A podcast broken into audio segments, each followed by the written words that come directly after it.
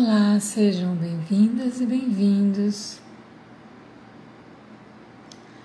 Hoje vamos retomar o tema de contos para a alma e para o corpo. O corpo,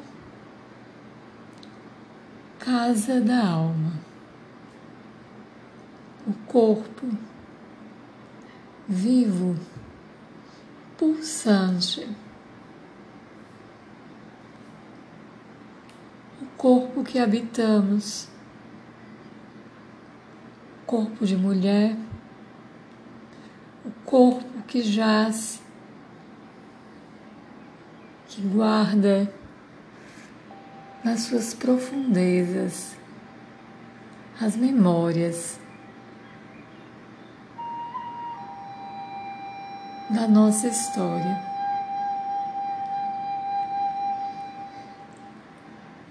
Da nossa história humana. Respirem profundamente. Vamos hoje acompanhar o capítulo 7 do livro Mulheres que Correm com os Lobos, de Clarissa Píncola. E hoje eu quero compartilhar este capítulo com vocês, comentando e lendo a beleza dessas palavras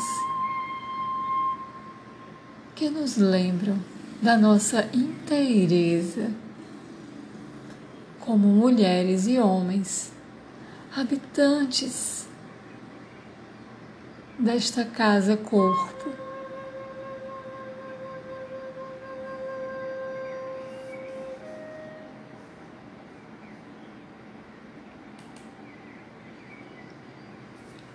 O corpo jubiloso, a carne selvagem.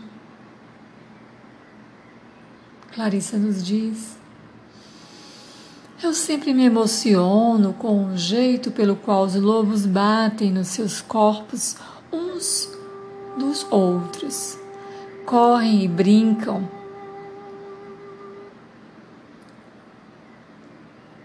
Alguns magros, outros gordos, com pernas longas, rabo cortado, as orelhas caídas. Todos têm a sua própria configuração corporal, sua força e beleza. Vivem e brincam de acordo com o que são, quem são e como são. Não tentam ser o que não são. Ela disse que ao norte ela viu uma velha loba com três pernas e ela era a única que conseguia se enfiar numa fenda na qual cresciam vacinhos.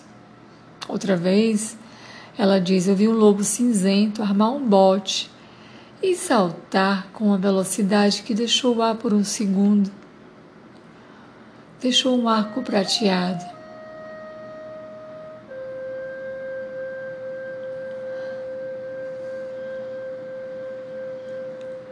E uma jovem mãe loba, ainda redonda, procurando com cuidado um caminho entre o musgo do lago com a graça de uma bailarina.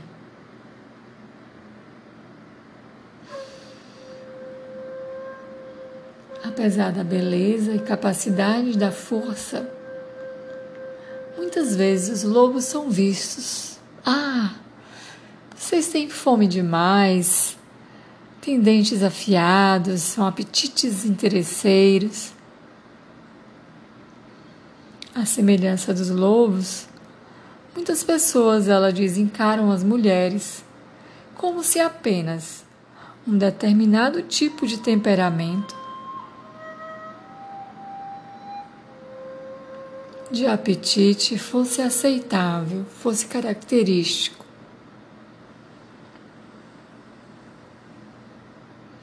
E muitas vezes são julgadas como correção ou incorreção moral, de acordo com com a forma, com o jeito de andar, com a altura, com o tamanho da mulher, colocando-a como um ideal único e exclusivo.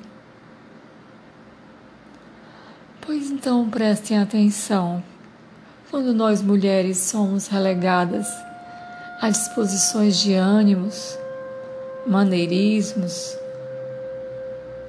contornos para o único ideal de beleza, ficamos cativas tanto no corpo quanto na alma.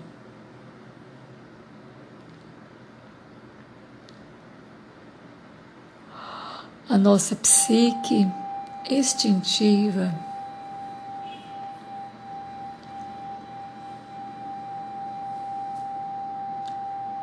tem no corpo sensor, uma rede de informações um mensageiro com sistemas que comunicam respiração, sistema ósseo, nervoso, vegetativo, cardiovascular, emocional, intuitivo. No mundo imaginário, o corpo é um veículo poderoso um espírito que vive conosco. Nos contos de fada, como encarnado por objetos mágicos, o corpo tem capacidades e qualidades sobre-humanas. Muitas vezes eles aparecem com dois pares de orelhas, para ouvir os sons do mundo e outros para ouvir a alma. Dois pares de olhos, um para a visão normal e outro para a vidência.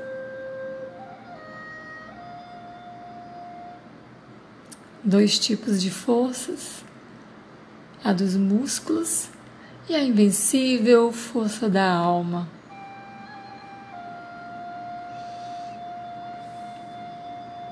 muitos métodos de trabalhos corporais, como o Feldenkrais, o Yoga, o Ayurveda.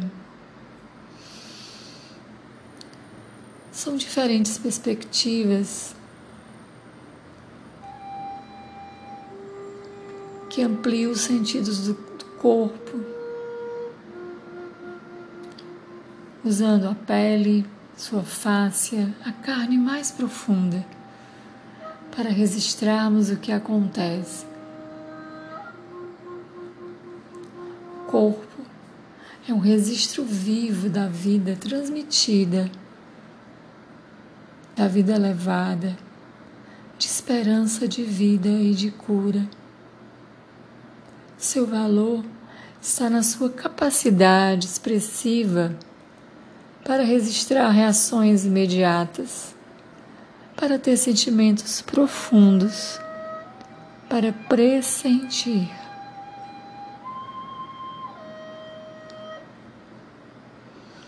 O corpo é um ser multilingüe. Ele fala através da cor, da temperatura, do rubor, do reconhecimento, do brilho do amor, das cinzas da dor do calor da excitação, da frieza e da falta de convicção. Ele fala através do seu bailado ínfimo e constante, às vezes oscilante, às vezes agitado. Ele fala com o salto do coração, o vazio no centro e com a esperança que cresce corpo nos lembra. A memória se aloja em imagens e sensações das próprias células. Como uma esponja cheia de água. Em qualquer lugar que a carne seja pressionada, ou mesmo tocada com leveza, pode jorrar dali uma recordação limitar a beleza e o valor do corpo a qualquer coisa inferior a essa magnificência é forçar o corpo a viver sem espírito de direito, sem direito ao seu regozijo. Ser considerada feia ou inaceitável porque nossa beleza está fora da moda fere a alegria natural que pertence à natureza selvagem.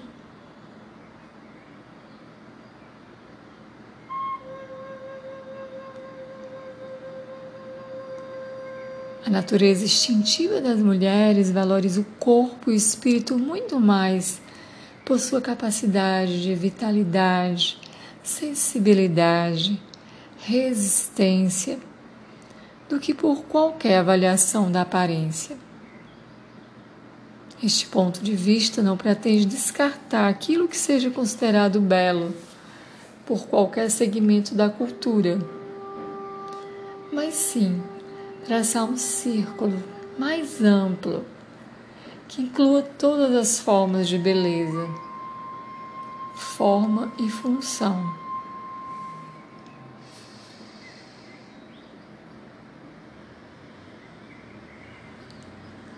O corpo tem uma fala.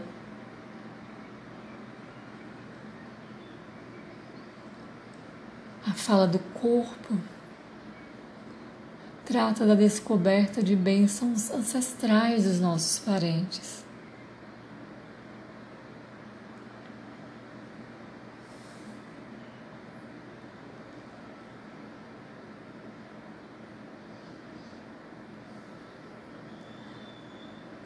Extrair grande prazer de um mundo repleto de muitas espécies de beleza é uma alegria na vida a qual todas nós, mulheres, devemos fazer jus. Defender apenas um tipo de beleza é, de certo modo, não observar a natureza. Não pode haver apenas um tipo de ave, uma variedade de pinheiro, uma qualidade de lobo. Não pode haver apenas um tipo de bebê, de homem ou de mulher. Não pode haver apenas um formato de seio, de cintura, de pele. Ela nos diz que no México tem mulheres muito avantajadas, formatos diversos.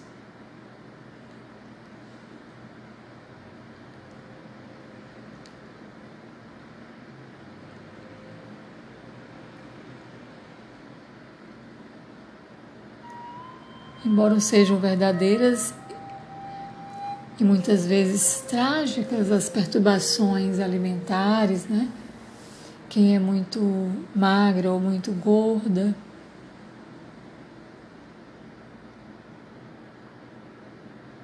Assim como nas tribos terruana, ela disse que ao falar com as mulheres que eram muito avantajadas, ela falou que havia mulheres magras. E elas ficaram alarmadas, incompreendendo, sem compreensão.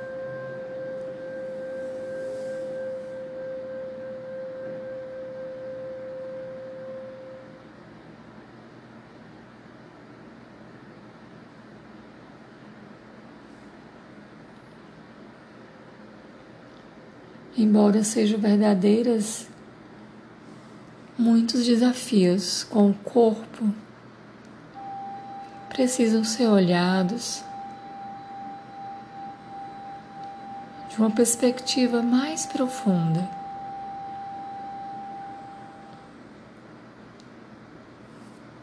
Independente das mulheres serem grandes, pequenas, estreitas, altas baixas,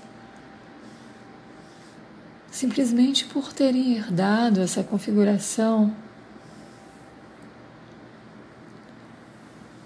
É importante percebermos as críticas destrutivas e desdenhosas privam-nos dos diversos tesouros psicológicos e espirituais de vital importância. Privam-nos dos orgulhos de termos o corpo que temos. Nosso aprendizado é acolher nossa herança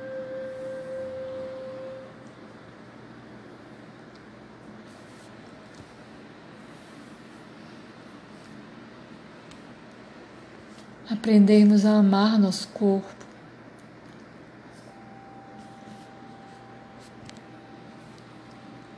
Se nos foi ensinado rejeitar o corpo, o corpo da nossa mãe, ou o corpo da avó ou das filhas, como poderemos amar outros corpos, outras pessoas?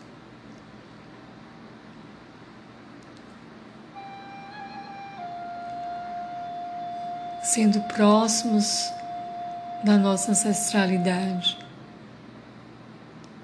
Semelhante agressão, ela diz, destrói o, o legítimo orgulho do nosso parentesco,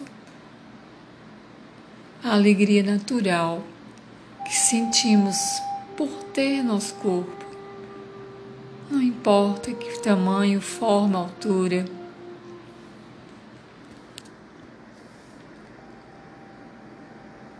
É importante que, que possamos acolher nossos ancestrais, nossos corpos, para resgatarmos esse vínculo instintivo com a vida do corpo natural, trazendo-nos confiança, trazendo autoestima. confiança na nossa essência para além de qualquer aparência.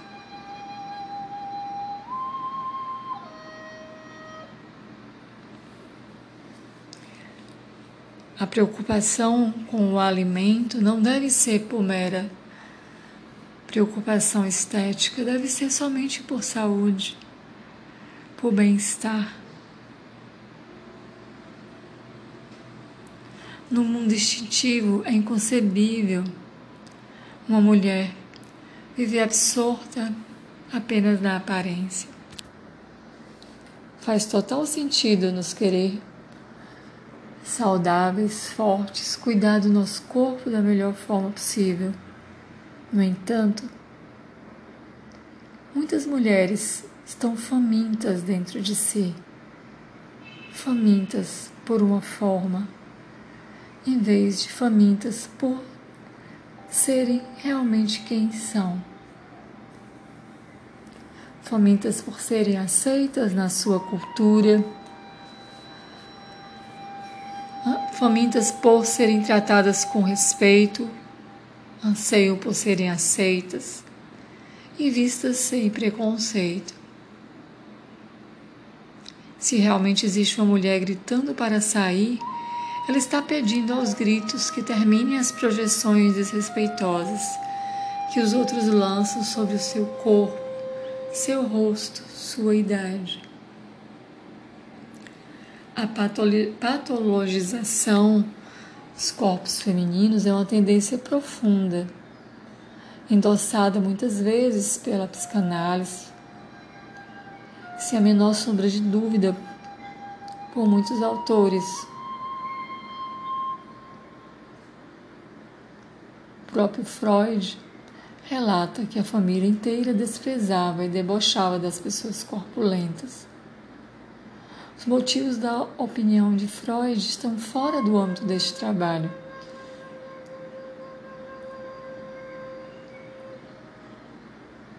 Sabemos que tem questões culturais envolvidas. Porém, neste momento atual, é importante que possamos resgatar relacionamentos mais profundos, mais refinados, para nos liberarmos de qualquer angústia quanto ao próprio corpo, para que possamos reencontrar a nossa vida criativa.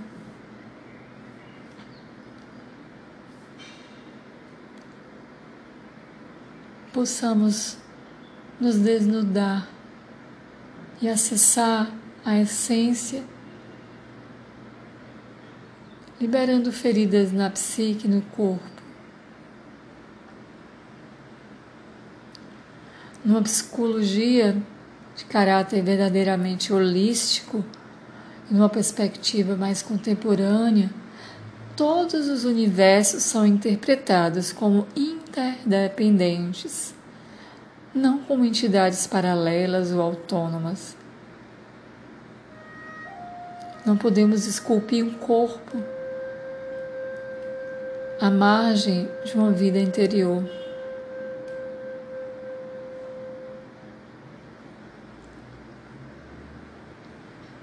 A natureza selvagem jamais defenderia a tortura do corpo, da cultura ou da terra. A natureza selvagem jamais concordaria em açoitar as formas com o objetivo de provar valor, controle ou caráter. Ou mesmo para essas formas tornarem mais agradáveis ao olhar de outros. Uma mulher não pode tornar a cultura mais consciente ela pode, no entanto, mudar sua própria atitude para consigo mesma, fazendo com que projeções desvalorizadoras simplesmente sejam liberadas. Não renunciar à alegria do corpo natural. Não comprar a ilusão popular de que a felicidade só é concedida àqueles e àquelas que têm uma certa configuração ou uma certa idade.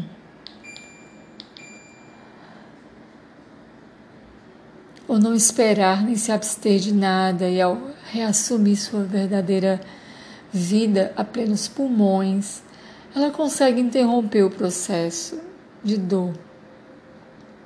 A dinâmica do amor próprio e da aceitação são o início da mudança verdadeira.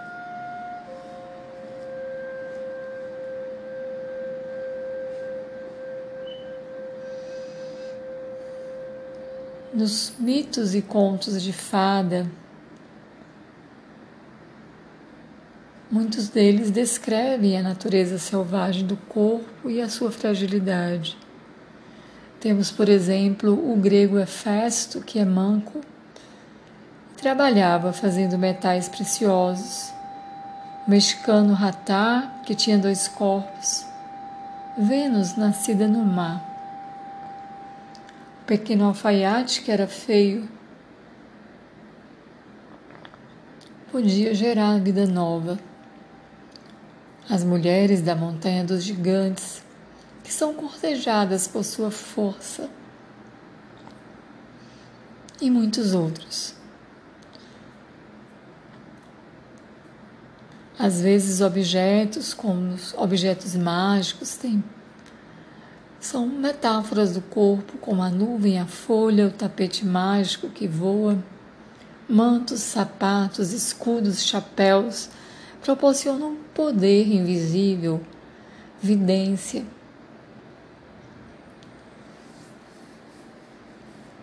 São como parentes arquetípicos. Cada um permite ao corpo dispor de um insight, de uma audição, de um voo, de um poder de uma proteção.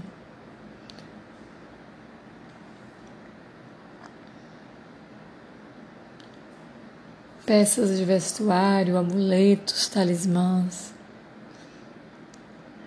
O tapete mágico é um excelente símbolo do valor sensorial e psíquico do corpo natural. Os contos em que aparece o motivo do tapete imitam a atitude não muito consciente para com o corpo da nossa própria cultura. O tapete é, é a princípio considerado ordinário e sem valor. No entanto, para aqueles que sentam na sua densa felpa e dizem suba, o tapete começa a tremer, eleva-se do solo e de repente, zum, sai voando, transportando o passageiro para um lugar de um ponto de vista, um conhecimento diferente. O corpo, através de seus estados e excitação, percepção e das nossas experiências sensoriais, por exemplo, ouvir uma música, a voz da pessoa amada, ou sentir um perfume ou a capacidade de nos transportar para outros locais. Nos dá essa capacidade de transcender sentidos.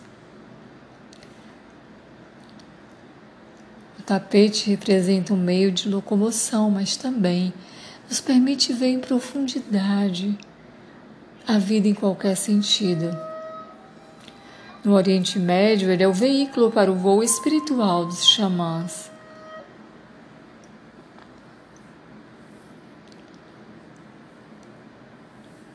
Existem outros símbolos para o corpo além do tapete.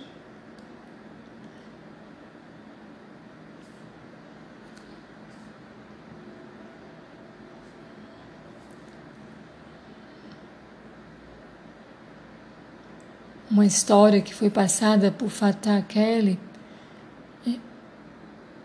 Nela, um sultão tinha três irmãos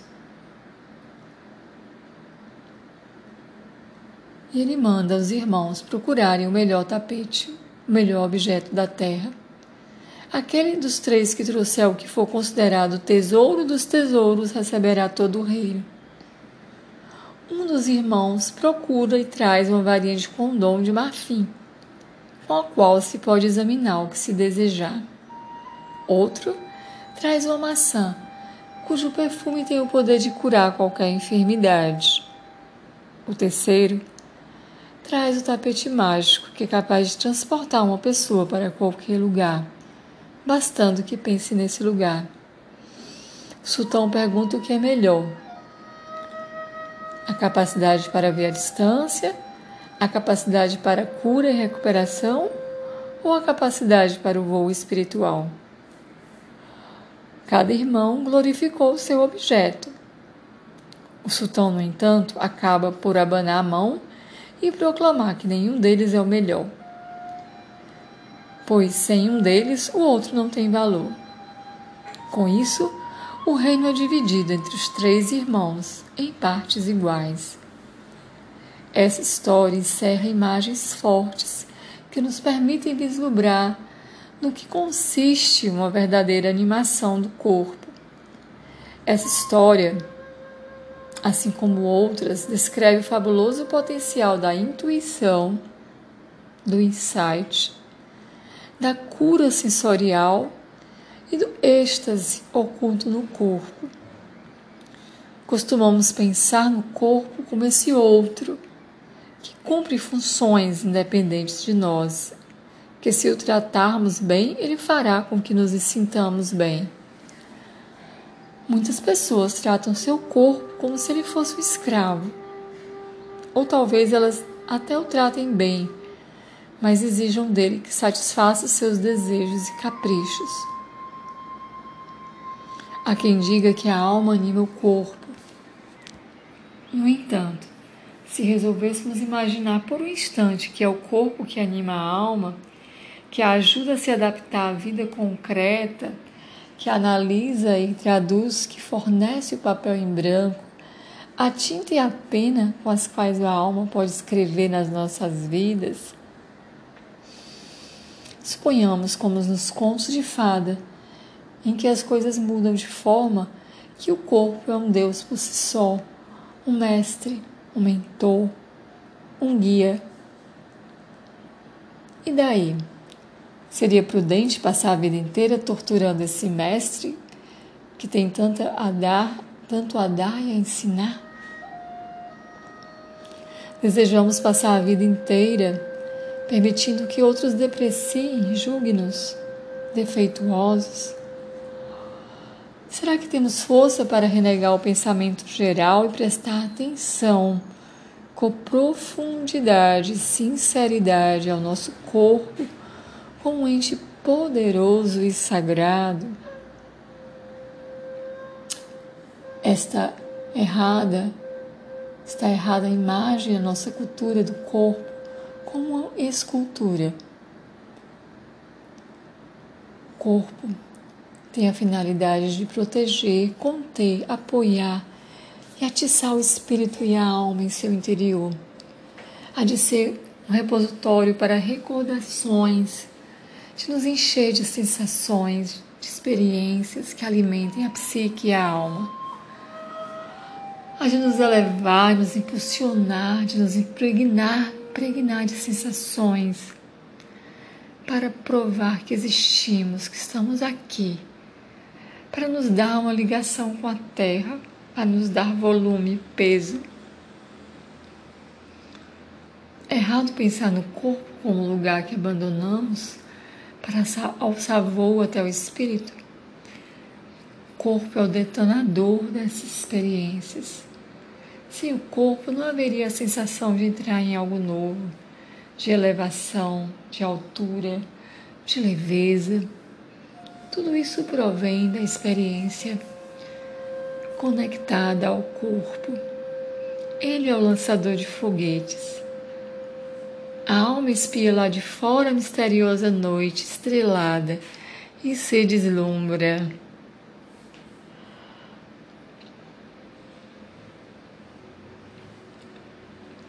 E Clarissa nos fala agora do poder das ancas. E ela nos pergunta o que constitui um corpo saudável no mundo instintivo. No nível mais básico, o seio, o ventre, qualquer parte onde haja pele, qualquer parte onde haja neurônios para transmitir sensações. A questão não é o formato, nem tamanho, nem cor, nem idade mas se a sensação funciona, se temos reações, se temos um leque, se temos um espectro de sentimentos. Ele tem medo, está paralisado pela dor, pelo receio, está anestesiado por traumas antigos, ou será que ele tem sua própria música? Está ouvindo como balbo através do ventre? está olhando com uma das inúmeras formas de ver. Ela disse que passou por experiências, duas experiências decisivas quando ela tinha vinte e poucos anos. Contrariavam tudo o que havia ensinado sobre o corpo. Ela estava no seminário de uma semana para mulheres. Perto do fogo, Perto de fontes termais, ela viu uma mulher nua, de cerca de 35 anos. Os seios estavam murchos de amamentar. Seu ventre estava estriado de dar à luz. E ela era muito nova. Clarissa era muito nova. Eu era muito nova, ela diz. E me lembro de ter sentido pena das agressões sofridas pela sua pele fina e clara Alguém estava tocando tambores e maracás e ela começou a dançar, com o cabelo, os seios, a pele, os membros, todos se movimentando em direções diferentes. Como era linda, como era cheia de vida. Sua graça era de partir o coração. Eu sempre havia ridicularizado a expressão furacão nos quadris.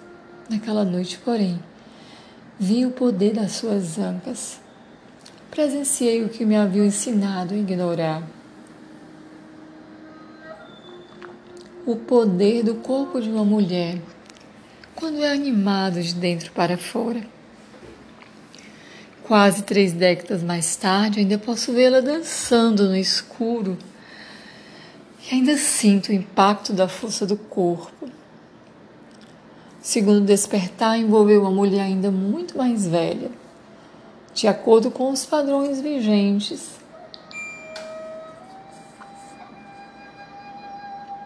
Seus quadris eram excessivamente parecidos com peras, seus seios eram ínfimos em comparação. Suas coxas cobertas por finíssimas veias arroxeadas. Uma longa cicatriz de uma cirurgia grave circundava seu corpo, indo desde a coluna até as costelas sua cintura devia ter a largura de quatro palmos. Era, portanto, um mistério, o motivo pelo qual os homens zumbiam à sua volta, como se ela fosse um favo de mel.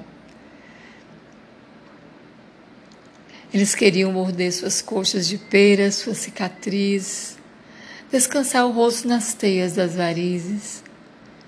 E quando ela olhava, seus olhos realmente absorviam o que estava vendo. Vi novamente o que me haviam ensinado a ignorar: o poder no corpo poder cultural do corpo é a sua beleza, mas o poder no corpo é raro, pois a maioria das mulheres os expulsou com torturas ou vergonha da sua própria carne. Tendo em vista a mulher selvagem, devemos compreender o corpo como um ser por seus próprios méritos que nos ama, que depende de nós, que devemos amá-lo, que somos a mãe, que de vez em quando representa a mãe para nós. Então ela nos conta uma história. La Mariposa, a mulher borboleta. Ela diz que há anos atrás, turistas barulhentos atravessavam um enorme deserto norte-americano, fazendo um circuito espiritual.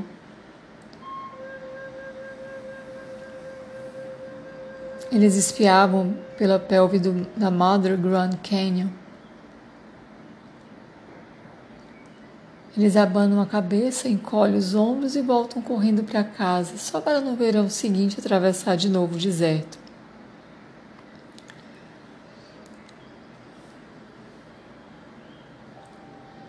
Ela diz que é muito comum que eles não saibam o nome dos que vieram antes dos seus avós.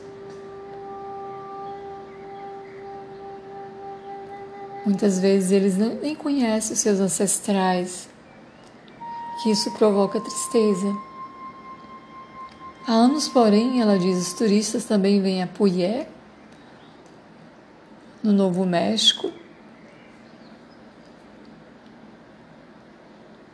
E ela diz que na pré-história ali foi o mar que entalhou os milhares de bocas e olhos sorridentes debochados nas paredes rochosas daquele lugar. Os antigos, chamado Anasas. Os descendentes dos Navajos, dos Chicarilhas, Apaches, Houpes, Sunis, das diversas tribos que se reuniam ali no deserto.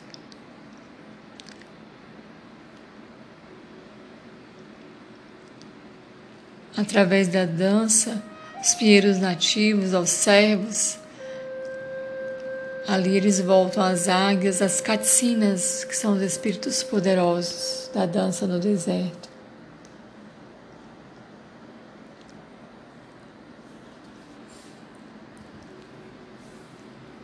Muitas vezes esses turistas já esqueceram seus deuses ancestrais, por isso vêm observar os que não esqueceram.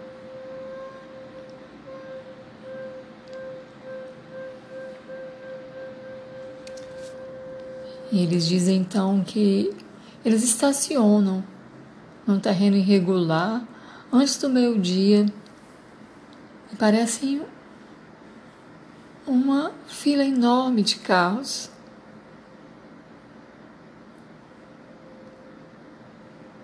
Perto, aos pés da malva rosa de 1,80m de altura, pensando que basta afastar os galhos para sair do carro. Só que essas plantas são centenárias.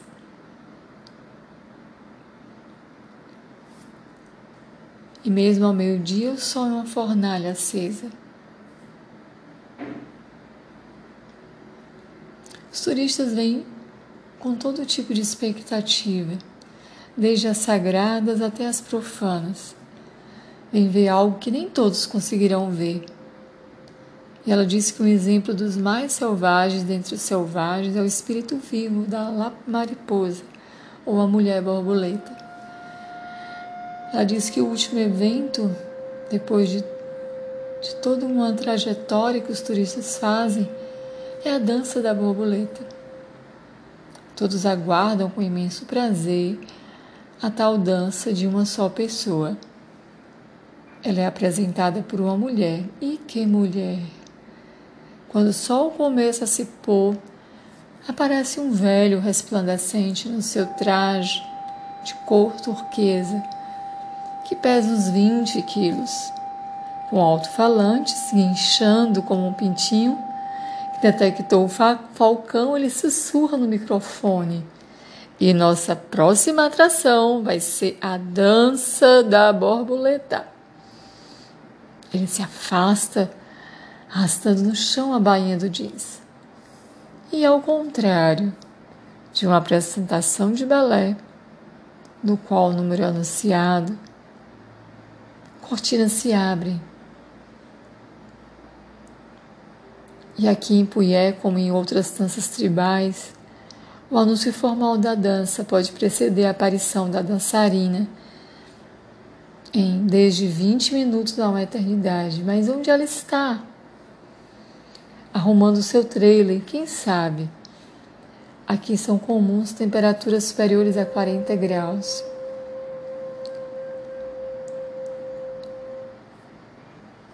Se um cinto da dança que pertenceu à avó da dançarina se partir no meio do caminho, ela simplesmente não faria sua apresentação. Os dançarinos podem se atrasar porque está tocando uma ótima música na hora da Índia do Tony Lujan. Pode acontecer do dançarino não ter ouvido o alto-falante, aí precisa ser chamado pelo mensageiro a pé. E depois, é claro, o dançarino precisa falar com todos os parentes no meio do caminho. Como as criancinhas ficam assombradas de ver um imponente espírito caticina que desperta a suspeita de parecer com o tio Tomás. Afinal, existe sempre a possibilidade presente de que o dançarino esteja lá, com as pernas balançando na rodovia, enquanto eles esperam a dança da borboleta. Todos tagarelam, acerca das virgens das borboletas, sobre as belezas das meninas unis que dançaram no antigo traje vermelho e preto. Elogiam também os rapazes da dança. E o tempo passa, passa e passa. As pessoas sacodem moedas, chupam os dentes, ficam impacientes para ver essa maravilhosa bailarina borboleta que inesperadamente vai chegar quando todos estão para lá de entediados. Os braços do tocador de tambor começam a fazer soar o sagrado ritmo da borboleta e tum, tum, tum, tum. E os cantores em coro começam a gritar para os deuses com toda a alma. Ah, a frágil borboleta, sonham eles por isso ficam necessariamente abalados quando surge aos saltos Maria Lujã. Ela é grande, mas grande mesmo, como a Vênus de Willendorf, como a mãe dos dois dias, como a mulher heróica do Diego Rivera. E Maria Lujã é velha, muitíssimo velha, como a mulher que voltou do pó, velha como o rio velho velha como os pinheiros nos pontos mais altos das montanhas. Um dos seus ombros está nu, sua manta vermelha e preta, um vestido saco pula de um lado para o outro com ela dentro. Seu corpo pesado, suas pernas finas fazem com que ela lembre uma aranha saltitante em volta do ampamônia. Ela salta num pé só e depois no outro. Abana seu leque de penas por toda parte ela é a borboleta que chegou para dar força aos fracos. Ela é o que a maioria considera não ser forte. A velhice, a borboleta, o feminino. O cabelo da donzela, borboleta, cai até o chão. Ela é o denso. Ela é denso como das feixes de milho. É de um cinza de pedra. Ela usa asas de borboleta do tipo que se vê nas crianças que fazem o papel dos anjos na escola. Seus quadris são duas enormes cestas balançantes e a parte carnuda do alto das nádegas é larga o suficiente para carregar duas crianças. Ela salta, salta, não como um coelho, mas em passinhos que ecoam. Estou aqui, aqui, aqui, aqui. Acordem, acordem, acordem. Ela abana o leque para cima e para baixo, salpicando a terra e o povo da terra com o espírito polinizador da borboleta, polinizador. Chocalham suas pulseiras, suas ligas providas de sino produzem o som da chuva. Sua silhueta com grande barriga e pernas dançam de um lado do círculo para o outro. Seus pés deixam pequenos redemoinhos de poeira. As tribos ficam reverentes e envolvidas, no entanto, alguns turistas olham uns para os outros, perplexos, decepcionados. Meu Deus, é aquilo donzela borboleta? parecem não mais se lembrar de que o mundo dos espíritos é um lugar em que os lobos são mulheres, os ursos são maridos e as velhas, de dimensões avantajadas, são borboletas.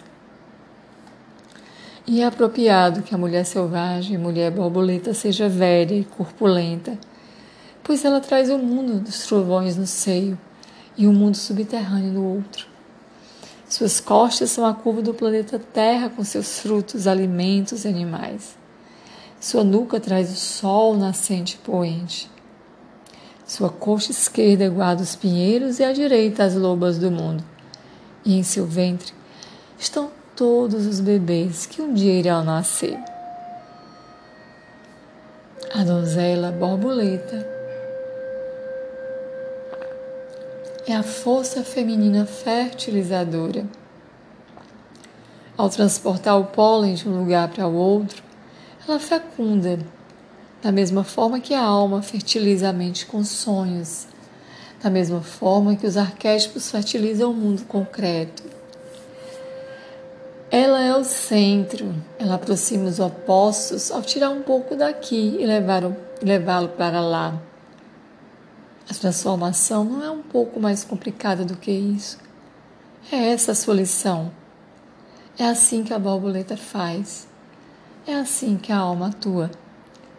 A mulher borboleta corrige a ideia equivocada de que a transformação é só para os torturados, para os santos ou apenas para os tremendamente fortes. Self não precisa mover montanhas para se transformar. Um pouco basta um pouco vai longe. Um pouco muda muita coisa. A força fertilizadora substitui a movimentação da montanha. A donzela borboleta poliniza as almas da terra. É mais fácil do que vocês pensam, diz ela, abanando seu leque de pernas, de penas e saltitando, derramando seu pólen espiritual sobre os presentes. Índios, criancinhas, turistas, todo mundo. Ela usa o corpo inteiro como uma bênção. Esse corpo velho, frágil, grande, manchado, de pernas curtas e quase sem pescoço, está vinculado à natureza selvagem, à força instintiva que recorda antigas histórias. Ela é a voz mitológica, a encarnação da mulher selvagem.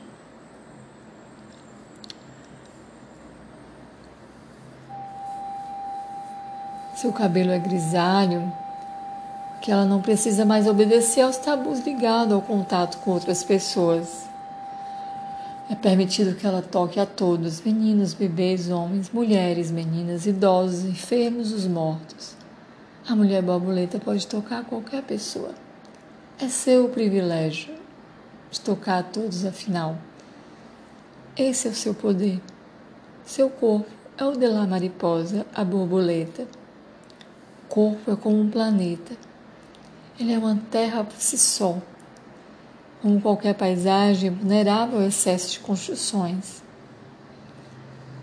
A mulher mais selvagem não será facilmente influenciada por tentativas de urbanização. Para ela, as questões não são de forma, mas de sensação.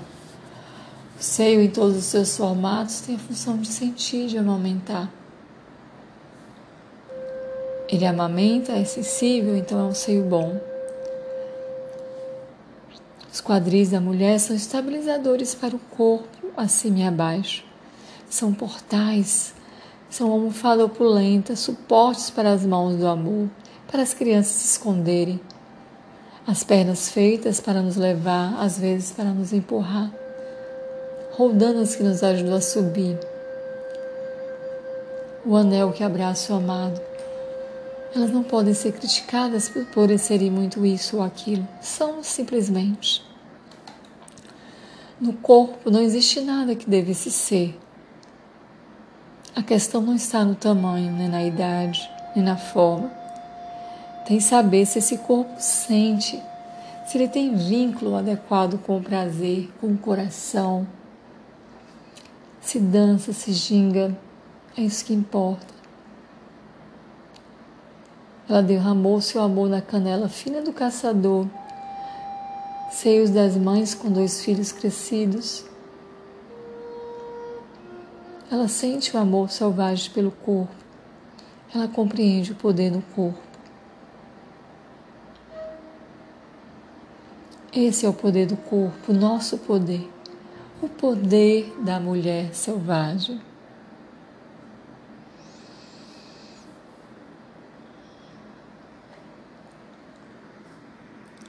Possamos então nos conectar, amados e amadas, com essa alma presente em nosso corpo, com a vida pulsante que vive em nós e aprendermos com este mestre, com esta mestra interior. Dancemos, sintamos e vamos conectados. Um com nosso corpo, um com nossa alma, una, una, una.